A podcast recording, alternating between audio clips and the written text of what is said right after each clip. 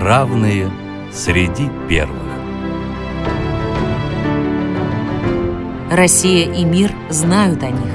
Передача о людях с инвалидностью, соединяющих страны и континенты. У микрофона вице-президент Всероссийского общества слепых Олег Смолин.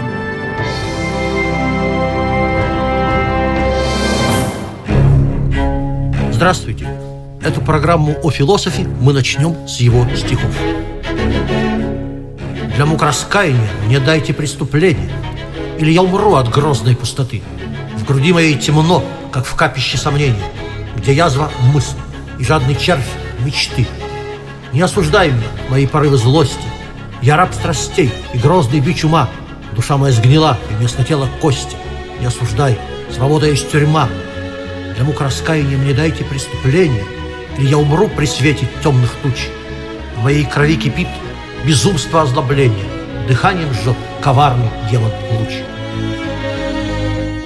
Эти строки принадлежат некогда знаменитому философу Фридриху Ницше. А говорить о нем мы будем сегодня с гостем. Гость наш Станислав Евгеньевич Жаринов, кандидат философских наук, преподаватель философского факультета Московского государственного университета. Здравствуйте, уважаемый Станислав Евгеньевич. Здравствуйте. Станислав Евгеньевич, по традиции начинаем сначала. Некоторые специалисты считают, что на рубеже 19-20 веков двумя главными властителями дум, по крайней мере, значительной части интеллигенции, стали Федор Достоевский и Фридрих Ницше. Согласны ли вы с ними? Можно сказать так, помимо Достоевского и Ницше, конечно, были другие мысли. Естественно. И философские направления, это и позитивизм, и марксистская философия. И, безусловно, вообще к русской литературе был очень серьезный интерес. Кроме Достоевского читали Чехова, Толстого. Но если потом посмотреть перспективу и вообще весь 20 век, то, конечно же, влияние и Достоевского, и Ницше очень велико, и значение их было для вот этого времени тоже большим. Станислав Евгеньевич, э, известно, что Ницше получил женское воспитание. Правда, впоследствии в одной из своих миниатюр писал «Идешь к женщинам, бери плетку». Расскажите, пожалуйста, о его детстве. Ну, вообще, если вернуться к этой фразе, то в ней есть доля провокаторства. Это вообще свойство Ницше. А он вообще же провокатор. Да, конечно же. Поэтому, когда мы вырываем фразы из контекста, на самом деле э, мы потом заметим, если вернемся к самому тексту, что Ницше может их опровергать. И он таким образом всегда перед читателем ставит такое ощущение парадокса, отрицая собственные, да, вот эти вот яркие запоминающиеся высказывания. Ну, а вообще, да, его детство, его история, она весьма и весьма непростая, потому что, когда ему было всего несколько лет, умирает его отец, чуть позже умирает его брат. 35-летний возраст, в котором погибает отец, для самого Ницше будет критическим. И, в общем, э, все его детство, уже после, там, по-моему, пятилетнего возраста, оно будет проведено им в обществе женщин, его матери, его сестры. Ну и как-то это сказалось с вашей точки зрения на его творчестве? А, сложно сказать. Мне кажется, что вот такое вот двойственное отношение к женщинам, ну или, по крайней мере, сложное отношение с сестрой, конечно же, сказались. Но вообще Ницше по жизни был очень таким одиноким человеком, поэтому, ну, может быть, как-то женщины повлияли. Здесь достаточно сложно судить. Понятно. Станислав Евгеньевич, Стефан Цвейк, один из биографов Ницше, утверждал, что его жизнь развивалась в противоположном направлении по отношению к норме. Да? Чуть ли не началась со старости, а закончилась бурной юностью. Давайте послушаем отрывок из Стефана Цвейга. Ни с чем не сравнимое своеобразие непрерывных превращений Ницше состоит в том, что линия его жизни развивается как бы в обратном направлении. Если возьмем Гёте как прототип органической натуры – развивающийся в таинственном созвучии с мировым порядком, то легко заметим, что формы его развития символически отражают возрасты человеческой жизни. Мы видим его вдохновенно пламенным юношей, рассудительно деятельным мужем, кристально мудрым старцем. Жизнь Ницше начинается старостью. В 24 года, когда его сверстники еще предаются студенческим забавам, Ницше уже ординарный профессор – достойный представитель филологической науки в славном Базельском университете. Взор начинающего Ницше обращен назад, в историю, в мир мертвого и прошлого. Его жизнерадостность замурована в старческую манию, его задор в профессорское достоинство, его взор в книги и научные проблемы. В 27 лет рождением трагедии он прорывает первую, пока еще скрытую штольню в современность. 30 с лишним лет, когда нормальный человек только начинает свою карьеру, Ницше уже отказался от карьеры и со вздохом облегчения покинул кафедру филологии. Это первый итог, который Ницше подвел самому себе. И в этом отказе рождение художника. Подлинный Ницше начинается лишь с момента его вторжения в современность. Трагический, несвоевременный Ницше со взором, обращенным в будущее, с чаянием нового, грядущего человека. В 36 лет Ницше – философ вне закона, аморалист, скептик, поэт и музыкант, переживает лучшую юность, чем в своей действительной юности свободный от власти прошлого, свободный от пут науки, свободный даже от современности, двойник потустороннего, грядущего человека. Неимоверен, беспримерен темп этого омоложения. В 40 лет язык Ницше, его мысли, все его существо содержит больше красных кровяных шариков, больше свежих красок, отваги, страсти и музыки, чем в 17 лет. Он шествует в своих произведениях более легкой, окрыленной, более напоминающей танец поступью, чем преждевременно состарившийся 24-летний профессор. Чувство жизни у Ницше не успокаивается с годами, а приобретает все большую интенсивность. Все стремительнее, свободнее, вдохновеннее, многообразнее, напряженнее, все злораднее и циничнее становится его превращение. Нигде не находит точки опоры его торопливый дух – он сжигает себя в непрестанном самоотрицании. Путь его – путь всепожирающего огня. Как вы думаете, чем можно объяснить такие странные превращения? Давайте коротко обрисуем нашим слушателям жизненный путь Ницше. Вообще, если прочитать биографию Ницше, то возникает очень-очень необычное ощущение. Потому что кроме Стефана Цвейга мне еще запомнился роман Томаса Мана «Доктор Фаустус». Да. И там, по сути дела, Томас Ман делает следующее. Он берет историю жизни Ницше, но рассказывает вам не о фактах его жизни и не о посредственной жизни философа, а он рассказывает вам о композиторе Адриане Ливеркюне. Да который, по сути дела, является вот неким подобием, да, не неким образом очень напоминающим Ницше.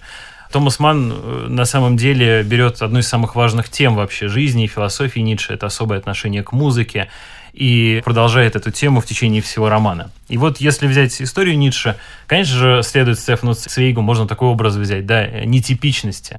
Если говорить об этапах, да, это действительно очень необычная юность, потому что в 24 года Ницше делают профессором.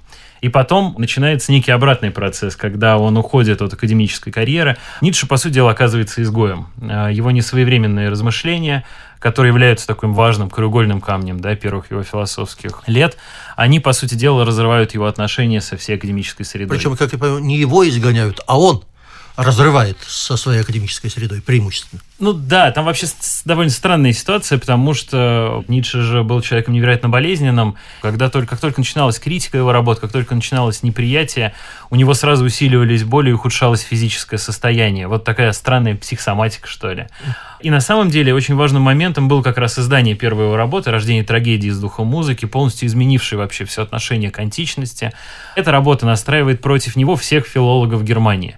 И когда начинается его критика, то у него очень сильно ухудшается физическое состояние, от него отворачиваются его ученики и студенты, поэтому все последующее преподавание, ну, как, например, Свасьян об этом пишет, было уже некой, неким завершением, неким окончанием его пути. Поэтому, с одной стороны, да, Ницше сам отказывается, в конце концов, от профессуры, увольняется, уходит из Базельского университета, но здесь, наверное, еще и было некое молчаливое неприятие вообще кругом филологов в то время. Станислав Евгеньевич, известно, что Ницше творил себе кумиров и затем их же не свергал. Так было со знаменитым философом Шопенгауэром Артуром и еще более знаменитым композитором Рихардом Вагнером. Расскажите, пожалуйста, об этом. Это действительно так. Э, мне очень нравится эта черта Ницше, потому что когда мы говорим о разных философах, когда мы говорим, например, о Гегеле, о Канте, и вот, собственно говоря, эта тема, да, профессорства, поначалу удавшегося, а потом завершившегося для Ницше, то обычно человек, выходя на некоторую высоту, он потом продолжает развивать собственную карьеру, свои идеи. Вот Ницше, он совершенно не такой. Он берет э, некие идеи, знакомится с ними, потому что ведь он действительно восторгается Вагнером. Кстати, и Вагнер тоже восторгался Ницше и говорит о том, что для своего произведения о Нибелунгах, он, по сути дела, образ Зигфрида списывает с молодого Ницше. Так вот, э, Ницше, он э, на самом деле напоминает образ э, тех превращений, о которых говорит Ницше, рассказывая о сверхчеловеке. Он сначала пробует определенные идеи, это да, его увлечение Шопенгауэром, это близость с Вагнером, а потом начинает их критиковать и от них отказывается. Собственно говоря, если посмотреть просто основные работы Ницше, да, «Рождение трагедии с духом музыки», оно возмущает всех, потому что оно еще было таким размышлением об античности, но с привязкой к современникам, к современным ему событиям. Потому что он говорит в этой книге не только об античности, но, собственно, и о музыке Вагнера. Потом начинается разрыв, потому что следующие работы о пользе и вреде истории для жизни, в особенности человеческая, слишком человеческая, это, по сути же, откровенные нападки на Вагнера, и это отказ Казимы Вагнера, самого Вагнера принять эту книгу и прочитать ее. Более того, э, вот это движение будет продолжаться, потому что в человеческом слишком человеческом э, Ницше, по сути дела, увлекается позитивизмом. Он изучает науки, и он считает, что философия вот должна быть близка к этой позитивной установке. Но и тут Ницше перерастает себя, потому что наступает эпоха, когда он создает свою веселую науку. А веселая наука — это работа, где он, по сути дела, отказывается от позитивизма. Вообще считается, что это прелюдия ко всей будущей философии Ницше. Вот можно уже такой сформировавшийся. Наверное, так. Да, Стефан Цвейк, которого мы сегодня еще не раз упомянем, назвал Ницше Дон Жуаном познания и говорил, что у него отношение к истине было как у Дон Жуана к женщинам. Давайте послушаем короткий фрагмент. Кант и немецкая философия относились к истине как к законной супруге, сохраняя верность одной и той же системе. То Ницше – вечный релятивист. Его страсть к познанию сходна с тем, как в Библии мужчина познает женщину и тем самым срывает с нее все покровы. Ницше никогда не был верен какой-то одной философской системе. Вопрос, Станислав Евгеньевич. Можно ли коротко описать эволюцию, или точнее серию революций, которая перетерпела мировоззрение Ницше? Да, просто продолжим. Вот когда он э, начинает на самом деле идти дальше, то, по сути дела, выстраивает свои произведения уже как, во-первых, веселая наука у него выстраивается как некая прелюдия к его, так говорил Заратустра, а дальнейшая эволюция на самом деле приблизительно следующим. Э, вот все люди на самом деле ну, в подростковом возрасте бунтуют против тех ценностей, с которыми они сталкиваются, когда они растут, когда получают образование. А у Ницше получается что-то колоссальное, потому что он предметом своего бунта выбирает 2000 лет развития европейской культуры. И поэтому он, безусловно, бросает вызов и устоявшимся моральным ценностям. Он говорит об истории, критикует ее. Он на самом деле говорит многое о христианстве, и опять же это будет критика э, христианства. И вот все дальнейшее, ну, это, наверное, все можно описать э, общим термином переоценки всех ценностей. Причем постоянной. Да, непрекращающейся. Непрекращающейся переоценки всех ценностей. Да, об этом мы еще поговорим. А давайте сейчас вот о чем. Известно, что в работе «Воля к власти» у Ницше появляется идея сверхчеловека. Эта идея, как и некоторые другие, были позаимствованы, как известно, Гитлером. Можно ли на этом основании считать Ницше предшественником Гитлера, как думал сам Гитлер?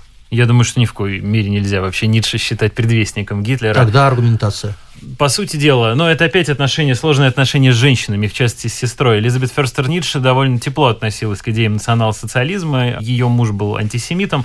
И, собственно говоря, она воспользовалась вот этим плачевным состоянием Ницше в последние его 10 лет, чтобы довольно сильно изменить его наследие, чтобы переписать волю к власти. А если посмотреть на самого Ницше, ну, человек, который меняет маски, который постоянно изменяет, да, и смеется над философией, вряд ли вообще его можно было представить догматиком национал-социализма. Ну, я уж не говорю о том, что, конечно, Ницше вовсе не был антисемитом, как Гитлер, а это одна из ключевых э, идей гитлеризма, как известно. Да, вообще ему претит вот эта идея исключительности немецкой и вообще любой другой нации. Он опять и над этой идеей будет издеваться и ее обыгрывать. Ну и более того, идея сверхчеловека – это не идея какой-то отдельной нации. Она гораздо сложнее, интереснее. И вот в, так говорил Заратустра, и, кстати, в «Веселой науке» вот эта тема сверхчеловека, она постоянно, он к ней возвращается. В общем, это точно не сверхчеловек в понимании нацизма. Ну что ж, разобрались, я думаю, это важно для наших слушателей и для понимания в целом философии Ницше. А теперь давайте поговорим о том, почему Ницше попал в нашу программу. Сам он говорил, цитирую, «Во все возрасты моей жизни я испытывал неимоверный избыток, излишек страданий». И действительно, на его долю выпали головные боли целыми днями, желудочные спазмы, рвота, мигрени, лихорадки, ознобы, холодный пот по ночам, на три четверти слепые глаза, которые не позволяли работать более полутора часов в сутки, хотя он работал по 10 часов и более, и, наконец, психическое расстройство в конце жизни. Как вообще Ницше удавалось все это преодолевать? Эта тема болезни и вообще вот некого недуга, постоянно преследовавшего Ницше, она постоянно многих занимала. Например, Освальд Шпенглер, как один из таких современных и интересных историографов, он э, гордился своими головными болями. Он считал, что вот его боли, да, они очень похожи на то, что происходило с Ницше. И таким образом и в этом видел свою исключительность. Более того, э, тема вот этого вот недуга, она присутствует, например, и у Томаса Мана. Вообще вопрос о том, что происходило с Ницше, каковы были причины и этого недуга, да, его э, безумия, которое продолжалось в течение последних 10 лет его жизни, она занимала многих. Тут есть множество разных трактовок, вопросов. Собственно, вообще из Ницше, например, возникает э, многое в психоанализе Карла Густава Юнга. И вот Карл Густав Юнг видит в Ницше некое желание жить на грани и существование на грани безумия. Для него последние годы Ницше это вот такой как бы э, диссоциация личности, как он бы сказал. А для других это были какие-то физиологические причины вроде опухоли головного мозга. Но тем не менее, смотрите, какая интересная вещь. Для всех этих исследователей возникает эта проблема гения и болезни. Вот для них заболевание, физический недуг, все эти несчастья, которые преследуют Ницше, становятся еще и неким триггером, что ли, исключительности и особенного, и возможности по-новому довидеть и по-особенному говорить о жизни, о тех явлениях. А, которые нас окружают. Вот а, у Томаса Манна эта тема присутствует не только в его «Докторе Фаустусе», еще в его «Волшебной горе». У него там никем, никому неизвестный а, инженер Ганс Кастров вдруг становится особенным за счет своего туберкулеза, попав в лечебницу в швейцарских Альпах. И поэтому тема да, болезни исключительности, болезни гениальности, она, конечно же, будет присутствовать. Да. Я только хочу напомнить, что не все наши э, радиослушатели являются философами, поэтому давайте на всякий случай скажем, что Карл Густав Юнг основоположник теории коллективного бессознательного и так называемых культурных архетипов. Да, вот это, может быть, немножечко прояснит, о ком мы говорим. Ницше и религия. Известна фраза Ницше «Бог умер, живи в опасности». Хотя, говорят, первым «Бог умер» сказал не он, а Гегель. А, но громадный резонанс эта фраза приобрела именно с подачи Ницше. Он утверждал, цитирую, «Во мне нет ничего напоминающего основателя религии. Религия – дело черни». Почему именно и справедливо ли, и почему именно Ницше считается одним из главных разрушителей религиозных устоев? Это очень сложный вопрос, как мне, кажется, и любой вопрос, касающийся Ницше. И здесь, э, наверное, следует отметить опять вот что. Итак, Ницше свойственна определенная степень провокации, поэтому, безусловно, эта фраза, она тоже вот э, этой долей провокации обладает. А, ну и дальше важный момент – который, мне кажется, проясняет отношения Ницше и христианства. Это отрывок из его «Веселой науки» о безумном человеке, где он описывает человека, который, подобно Диогену в античности, ходил по площади, но если Диоген спрашивал, где человек, искал человека, то герой Ницше спрашивает о том, где Бог и вообще есть ли Бог. И в конце концов он делает вывод о том, что Бог умер. Причем делает он это в толпе атеистов. А потом возвращается в церкви и там говорит о Боге, о смерти Бога, и там его не принимают. Вот э, особенность Ницше заключается, как мне кажется, вот в каком, наверное, моменте. А, до Ницше были люди, которые э, говорили об атеизме. Это был и Гольбах, это был Гельвец, и вообще целое направление материализма в... Фейербах и Фейербах, безусловно. Но только для них отрицание Бога таило в себе некую радость и некий оптимизм, потому что они как раз пытались освободить человека. В то время как Ницше, в отличие от этих философов, воспринимает эту смерть Бога как трагедию. А кто-то из исследователей Ницше вообще сказал, что Ницше просто констатирует то, что уже давно произошло в европейском обществе, утратившем веру. Вот он говорит об этой богооставленности. И, наверное, это страдание и непонимание и христианами, и атеистами, это вот эта тема, которую преследует Ницше, когда он вне вот каждой из этих групп. Он переживает это, он осознает смерть Бога, и он скорбит о нем. Да, именно так. Бог умер, живи в опасности. Это значит, что тебя больше некому защитить. Ты одинок в этом мире и защищай себя сам. Станислав Евгеньевич, э, Лев Николаевич Толстой в дневнике 900 год однажды записывает следующее. Давайте послушаем отрывок. Читал Ницше Заратустра и заметку его сестры о том, как он писал, и вполне убедился, что он был совершенно сумасшедший, когда писал, и сумасшедший не в метафорическом смысле, а в прямом, самом точном. Каково же общество, если такой сумасшедший и злой сумасшедший признается учителем? А дальше тот же Лев Николаевич продолжает на тему о влиянии Ницше на мораль. Это последствие ложного отношения к искусству уже давно проявилось в нашем обществе, но в последнее время своим пророком Ницше и последователями его, и совпадающими с ним декадентами и английскими эстетами выражается с особенной наглостью. Декаденты и эстеты, вроде Оскара Уальда, избирают темой своих произведений отрицание нравственности и восхваление разврата. Совершенно другого мнения придерживался Стефан Цвейк, уже цитируемый нами. Давайте послушаем и его. Перед великими революциями и катастрофами всегда летают буревестники духа и смутная вера народа, которая перед войнами и кризисами всегда видит кровавые кометы. Эта суеверная вера оправдывается в духе. Ницше был маяком в воздушной стихии, предгрозовой молнией, великим шумом на горных высях, предвещающим бурю в долинах. Никто с такой метеорологической точностью не предчувствовал силу грядущего катаклизма нашей культуры. Ницше мог лишь предсказать, но не предотвратить ужасную катастрофу нашей культуры. Только вопль, иступленный, неслыханный, незабываемый вопль он бросил в эпоху, и смертельно было для него напряжение духа. Но подлинный его подвиг лучше всех выразил его лучший читатель Якоб Бурхард, написав ему, что его книги увеличили независимость в мире. Если Толстой говорит о разрушении морали, то Стефан Цвейк говорит о том, что Ницше предсказал страшные трагедии 20 века. Но я выскажу и собственную точку зрения. Мне кажется, что имеет право на существование и такая формула, которую когда-то фон Визин употребил применительно к э, просветителям 18 века. Он сказал примерно так, дай бог памяти, они разрушают предрассудки, но при этом с корня воротят нравственность. Если философия Ницше попадает в руки не очень устойчивого человека, то возможно и такое влияние, наверное, о котором говорил и Толстой. Давайте э, обратим еще раз внимание на Льва Николаевича. Он считал, что Ницше повлиял не только на зарубежных, но и на российских деятелей культуры. Например, даже на Чехова. Ну а насчет русской культуры, э, вот мы сейчас еще до этого говорили про отношения Ницше и христианства. Забавно то, что русская христианская мысль очень любила Ницше. И более того, поэзия Серебряного века была вдохновлена Ницше, не только Чехов.